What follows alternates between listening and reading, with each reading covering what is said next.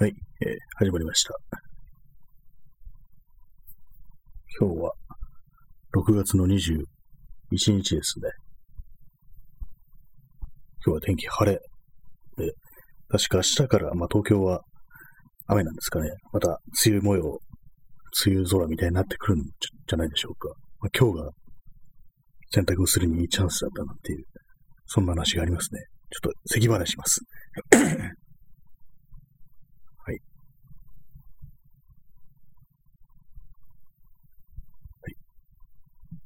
始まりました。はい、えー、本日は6月21日、22時31分です。早速咳払いをしてしまったので、水を飲みます。えー、昨日話したあの、あれですね。怖い話の本、幼い頃に読んで、ちょっと挿絵とかがトラウマ、トラウマめいたね、こう、恐怖を感じるようになったっていう怖い話の本なんですけども、タイトルが、あの、私は幽霊を見たっていうふうに言いましたけども、もう一回確認したら、あの、もっとシンプルに幽霊を見たっていうタイトルでした。もうこれ以上ないくらいのタイトルですよね。幽霊を見たっていう。そうなんだっていうね。そんなこと言われてもっていうふうにちょっと思っちゃうかもしれないですけども。また、咳払いをします。これ喋り始めると、なんか喉が変になるっていう、そういう傾向にあると思いますね。あと、まあちょっと今食後なので、そのせいでなんかこう、あるんですよね。割となんか私は、なんか物を食べた後に咳き込むっていう、まあそれはあの別に苦しくて咳き込むじゃなくて、なんとなく出るっていう、そういうタイプの、なんていうか、体質なんですけども、なんかこのご時世少し気になってしまいますね。全然そういう感じの咳ではないんですけども。はい、えーまあ、幽霊を見たなんですけども、昨日買いました、結局。まあ、買うか言ってましたのでね、買いました。まあ、届いてないんですけども、結局ネットでこう、見つかったものをそのまま買ったという感じで、本当はあの、古本屋とかで偶然の出会いというかね、こう、あ、これ探してたんだよなっていうね、そういう感じで見つけたかったんですけども、なんかそれも、ね、そんなことやってるうちに、そのネットの方がね、なくなっちゃうかもしれないというふうに思って、買いました。結構その自分の探してるものとか、まあ、特に本とか、で、これがなんか今読みたいなって、ちょっとあったら、注意しておこうっていうね。まあ、ないかどうか本屋行ったら注意しておこうっていうふうに思ってる時って、結構すぐに見つかるような気がするんですけども、私、あの、去年だと思うんですけども、あの、夜と霧っていう、これはあの、あれですね、ナチスの、こう、強制収容所に、こう、いた人の記録なんですけども、それを、こう、ちょっと読んでみるかと思って、で、まあ、外に出たんですよね。本屋、じゃあ、帰りにちょっと本屋でも寄ってみるかみたいな感じでブックオフに寄ったんですよね。本当にまあその日、思い立ったその日なんですよね。そしたら、そう、いきなりもう、しかもね、あの、200円のコーナーに置いてあって、あ、これはもう買うしかないっていう感じですぐに買った覚えがあります。なんかあの本が気になるなと思って、こう見に行ったらすぐあるっていう、そういう時って結構あの、何回かあるような気がしますね。先日あの友人とこの一緒に歩いてて、で、まあ、同じように、あの、あの本のあの、初版だったかなんだか、旧版だったかなんだかが気になってて、見つけたら買おうと思うみたいな、そういう話をしてて、で、まあ、その時にちょっと古本屋あったんで入ったんですけども、入ったらもうすぐに見つかったなんていう、そういうことがあって、結構ね、そういう自分以外のね、人でもね、友人とかでもね、割に似たようなシチュエーションがあるんですよね。そんな話をしてて、こう、本屋とか入るとあるっていう、呼ばれてるって感じですよね。えトリプル X さん、拍手ありがとうございます。そうなんですよね。まさにこう、まさかっていう感じで、不思議な感じなんですけども、でも、このえ、そういうの意識しちゃうと、なんか見つかんないのかななんていうふうに思ったりしますね。昨日とかその神保町行って、その、まあ、幽霊を見たっていう本、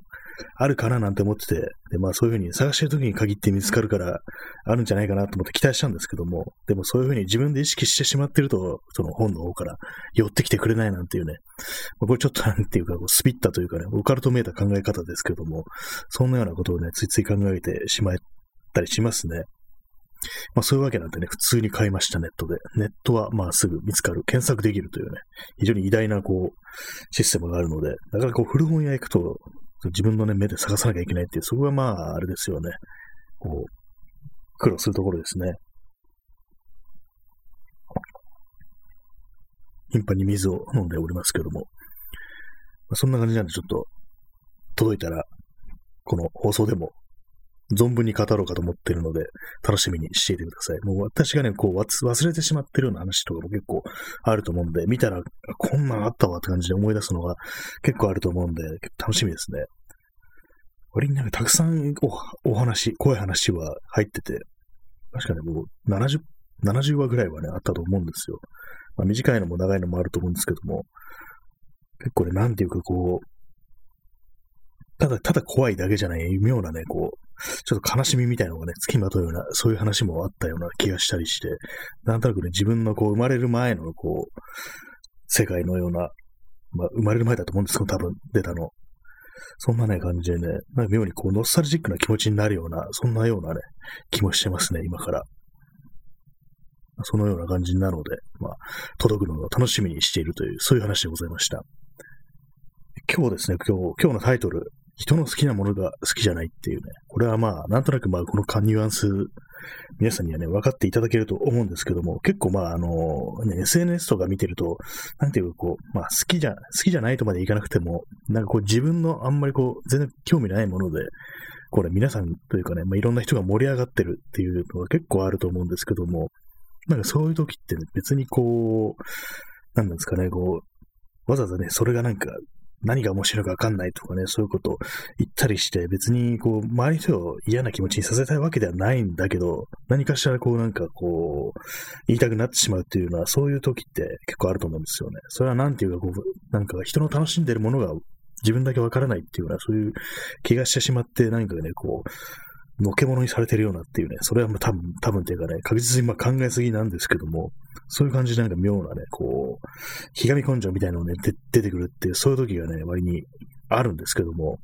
まあそういう時ね、まあ、なんかね、余計なことをね、言って、ね、ツイッターとかでつぶやいてしまい、別にこんなこと言う必要なかったなってね、軽く後悔するなんていうね、ことがね、まあまああると思うんですけども、皆さんはそんなことはないでしょうか？結構あれなんですよね、あの、いろいろ話題になってて、じゃあ自分も見てみようと思って見て、それがあんまりこう合わなかったとか、そんなに面白くなかったっていう時に、まあそういうの言いたくなる時っていうのは結構ありますね。特になんか映画なんかだと、なんかみんななんであんなに盛り上がってるんだろうみたいな、そういう気持ちがこう裏返ってね、そういうひがみっぽい感じの感情になっていくなんていうことが結構あると思うんですけども、割にね、私はその映画とか、そのツイッターでこうね、盛り上がってる映画って大体なんかあんま自分に合わないような気がしてるんですよね。結構今までこう、そういう感じで結構見てきたんですけども、映画とか。なんかあんまりなっていう感じのことが結構多いですね。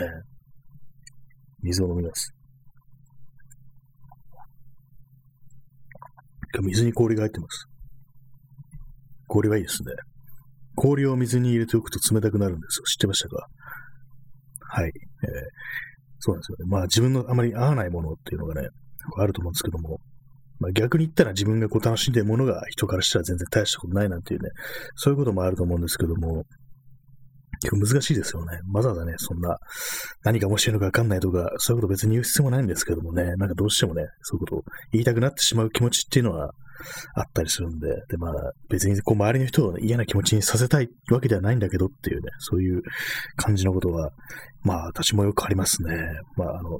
これあの、ツイッターを見てたら、やっぱり同じような感じのことをね、思ってるというね、相互の方がいて、なんかすごくその気持ちがわかるな、なんていうふうに思ったというね、それだけのことなんですけども、人が好きなものが好きじゃないっていうね、まあ、ある、ある話ですよ、本当に。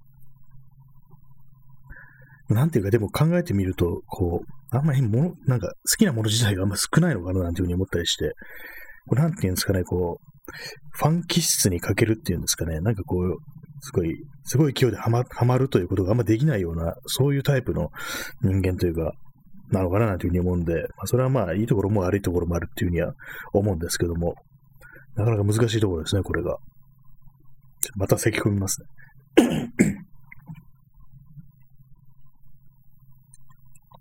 別に調子が悪いわけではないんですけども、なんか今日は、そんなような感じで、になってますね。喉の、喉のコンディションが。まあ、特にあの、人が好きなものが好きじゃないっていうね。ので、で、こう30分膨らませようと思ったんですけど、もう特にないですね、これ以上。ただ単に少なく、少ないというね、だけなんですよね。で、DJ 特命さん。みんなの支持するインターネット言論団人は、指示できない。まあ、これもありますよね。なんか、まあこれもいろいろ自分の観察する、ね、クラスターというかね、何かこう、いろいろ属するね、世界みたいなのがあると思うんですけども、でもなんかあれですね、このインターネット論壇人というものがね、ものすごい数がいるような気がして、なかなかこれね、具体的にあの人かなみたいなそういうのがあんまり思い浮かんでこないんですけども、結構ね、まあでもありますよね。みんなの支持するインターネット論壇人って、もうこのね、この言葉から発せられる正気がすごいですよね。確実にやばいぞっていう、そういう気がするんですけどもね、みんなの支持するインターネット論壇人ですからね。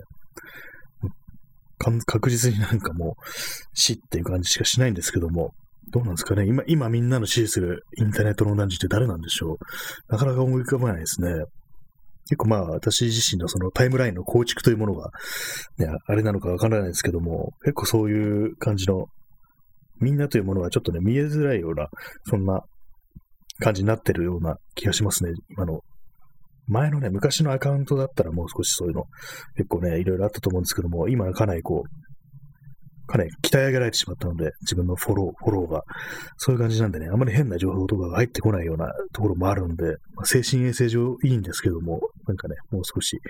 というかね、世界というものがあまりちょっと見えてこないような、そんな感じも若干しないでもないな、なんていうふうに思うんですけども、みんなの支持するっていうね、みんなの党とかありましたね。何だったんですかね。あれに投票した人は、一体何者なんでしょうかっていうね、気がしてるんですけども、亡くなりましたね。みんなを取ってっていうね、すごいですよね、あれ。何を考えてそんな透明にしたんだろうっていうふうに思いますけども、まあ大体、大体なんかこの10年ぐらいって何考えてこんなことね、しやったんだろうみたいな、そういうことしか起きてないような気がしますよね。基本的には。なんか異常なことばかり起きてて、もう完全に鳴らされてしまってるっていう、そういうところがありますね。なんていうか思うのはあれですね、あのす、でになんか何かが終わった後の世界を生きてるのかななんていうふうにたまに思うんですけども、まあ、よくあの、基本的にあれですね、そう人間というかね、あの、そのコロナ禍においてそのワクチン云々で、こう、なんかこう、自分だけね、こう出し抜いて、こう、何かしらのね、不正な手段というか、まあ、コネみたいので、こう、ワクチンを打ったんじゃないか疑惑というのがね、結構ね、政治家だとか、まあ、そういうレベルの人たちとかね、あと芸人とかね、まあそういう感じでね、なんかこう、なんか怪しいなみたいな、そういうワクチンの打ち方をしたっていうね、そういうニュースがね、割にありましたけども、結構ね、ああいうの見てると、まあ、なんていうか、実際にね、こう、その経緯とかがわからないくって、まあ、不正がなかったとしても、なんていうかこう、今のこの世界自体はすでにこう、いろんなこう信頼みたいなものが失われてるという、そのね、本当にまあ、囲碁の世界っていう、感じだと思うんで、そうなるともう、完全にお前絶対やってんだろみたいなね、そういう気分になってしまいがちですよねっていう。絶対にこう、ね、まず、ままずね、こう、我々は、こう、ある意味ね、虐待を受けてるというかね、こうパワハラ、パワハラだの、モラハラだのを、ね、受けたというね、こう、そういう、その後のね、世界生きてる人間だと言うんで、なんかこう何かがあると絶対奴ら何か不正をしてるに違いないとか、悪いこと企んでるに違いないっていう、まあ、そういうふうに考えてしまいがちなんですけども、まあでも絶対悪いことやってますよね。でもあのワクチンも私は全部あれね、全部不正だと思います。そういうふうにね、なんか変な、ちょ微妙なね、ポジションにある、ちょっと何かしらコネがあるんじゃねえの的なところにいる人たちがワクチン打ちましたって言ってるの全部、ね、もう怪しいなっていうふうに思ってるんですけども、ね、まあこういうのね、行くところまで行って、そのうちなんかイルミナティっていうどうのこうのとか言い始めるかもしれないですね。完全に今言えてなかったですけども、イルミナティってちょっと難しいですね、発音が。まあ、あんまりそう陰謀論の世界とかに詳しくはないんですけども、なんかとりあえず脱色的な感じで出しておきました。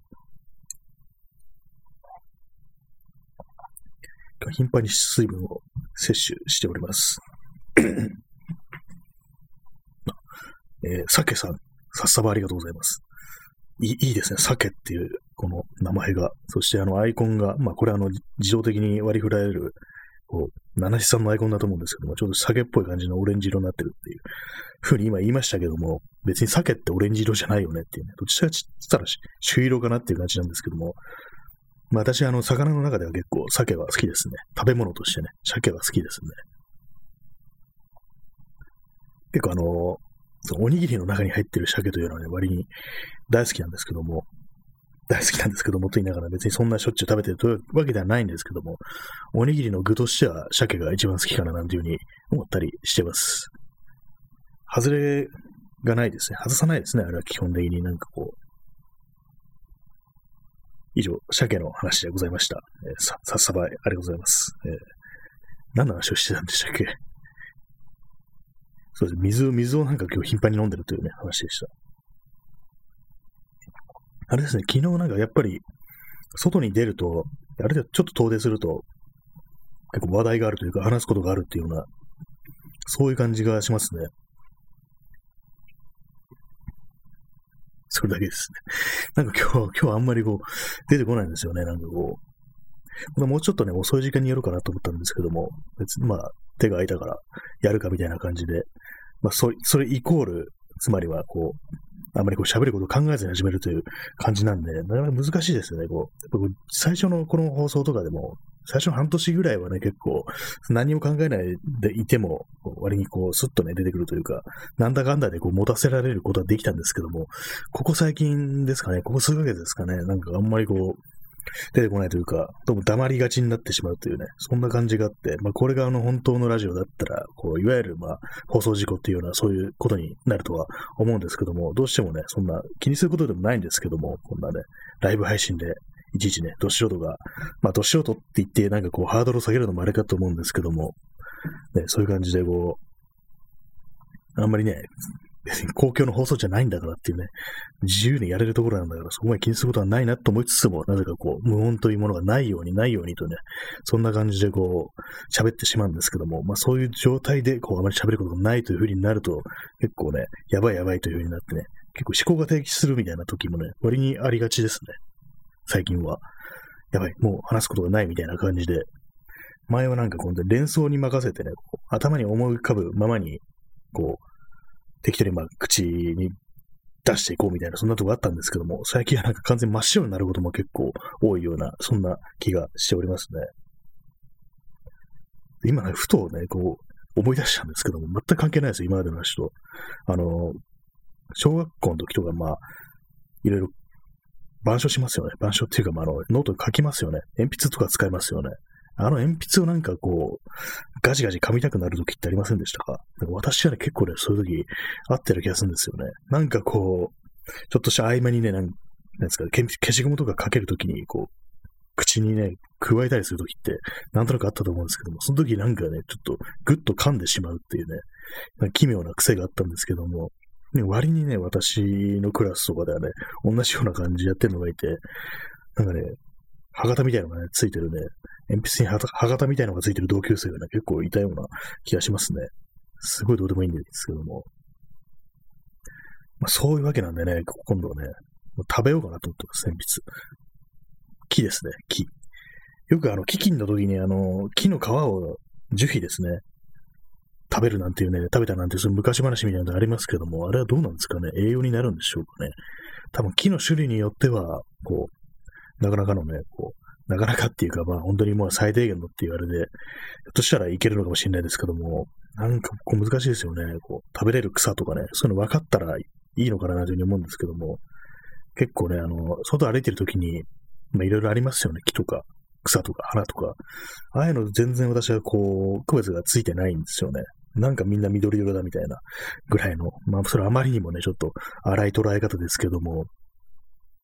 結構わかんないんですよね、木とかの種類が。まあ、せいぜいあの街路樹とかによくある、まあ、イチョウと、あと鈴掛の木ですね。プラナタスですね。と、まあ桜もなんとなくわかりますね。その花が咲いてない時でも。あとは、松もわかりますね。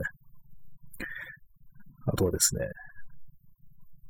もう、もう怪しいですね。他の多分ね、木とかね、あんまわかんないと思います。そのぐらいの。結構はっきりとした特徴がなくってなんか木だな、みたいな、そういう木ってありますよね。って言ったら、まあその木に失礼なんですけども、結構ね、わかんないんですよね。葉っぱとかね、葉っぱとか生えてると余計なんかわかりづらいような気がします。あ、緑だみたいなね、すごい雑な捉え方をしてしまうんですけども、こうね、まあ、街路樹みたいなところで定期的に見るようなものだとね、割にこう特徴あるというか、そういう感じなんで、わかるんですけどもね。まあ、鈴掛の木といえば、あれですね。トリプレックスさん。草木も見分けがついたら楽しそうですよね。石とかも。あ、そうですね。石もそうですね。石もなんかありますよね。この積んである石とか、あの、生垣、生垣じゃなくても、あの、よくね、あの、塀の下の段、段っていうんですかね。ちょっとあまりにもこう、適当な捉え方、表現ですけども、あの、大谷石ってやつですね。あの、積み上げて、この、生垣みたいにするっていう感じのやつ、感じのやつっていうね。そういうものありますけども、私がわかるの大谷石ぐらいですね。なんか大谷石って確か微量に放射線を出してるとかいう、そんな話を聞いたことあるんですけども、本当なんですかね。本当にまあ、本当、ほんのちょっとだと思うんですけども。まあ、あの、まあ、戻りますけど、あの、プラナタス、鈴懸の木というと、あの、キリンジの堀米高木の、多分ね、ソロの曲だったと思うんですけども、それになんかこう、あの人のね、こう歌詞って結構その鈴掛けというかプラナタスというかね、そういうなんか木の名前がね、割にふっとね、出てくる時があったりして、キリンジのあの、千年期末に降る雪はっていう曲がありましたけども、あれもなんかね、唐突にあの、ヒイラギの葉っぱなんていうのが出てきましたね。まあ、それはあのー、クリスマスのイメージだと思うんですけども、そういう感じでね、葉っぱとかね、木とかをね、ふっと出してくるっていう、そういうイメージがあって、で、私もそのプラナタスイコール鈴掛けというのは、その堀上高木の曲で、覚えました。なんていう曲だったかなちょっと思い出せないんですけども、なんか曲のね、タイトルをね、本当に思い出せないんですよねってことを、この放送でこう結構ね、あの、10回ぐらい言ってると思うんですけども、ちょっとね、堀込み高木で検索しよう。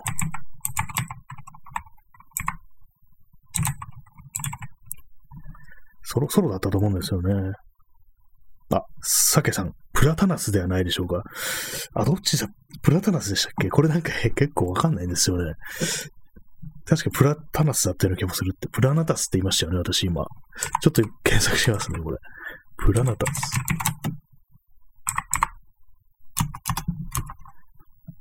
あ、プラタナスですね。ああ、やっぱりそうだ、これ。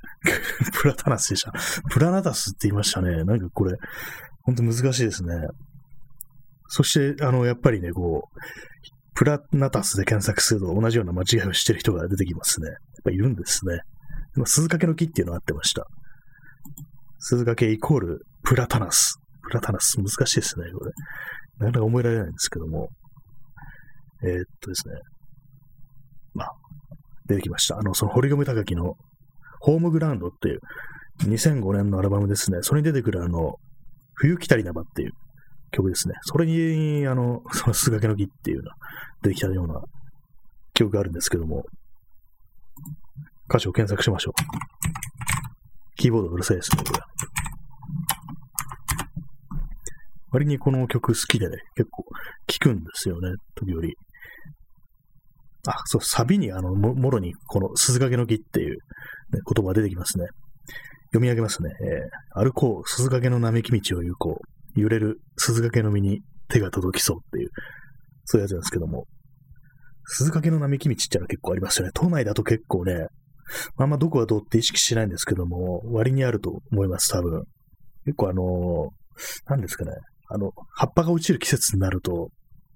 その、ちょうど雨の季節なんで、ひょっとしたら、もうこれからなのかな、梅雨なのかなっていう感じなんですけども、結構あのね、葉っぱがでかくて、で、なんか、地面っていうかね、歩道上に、アスファルト上に、ね、こ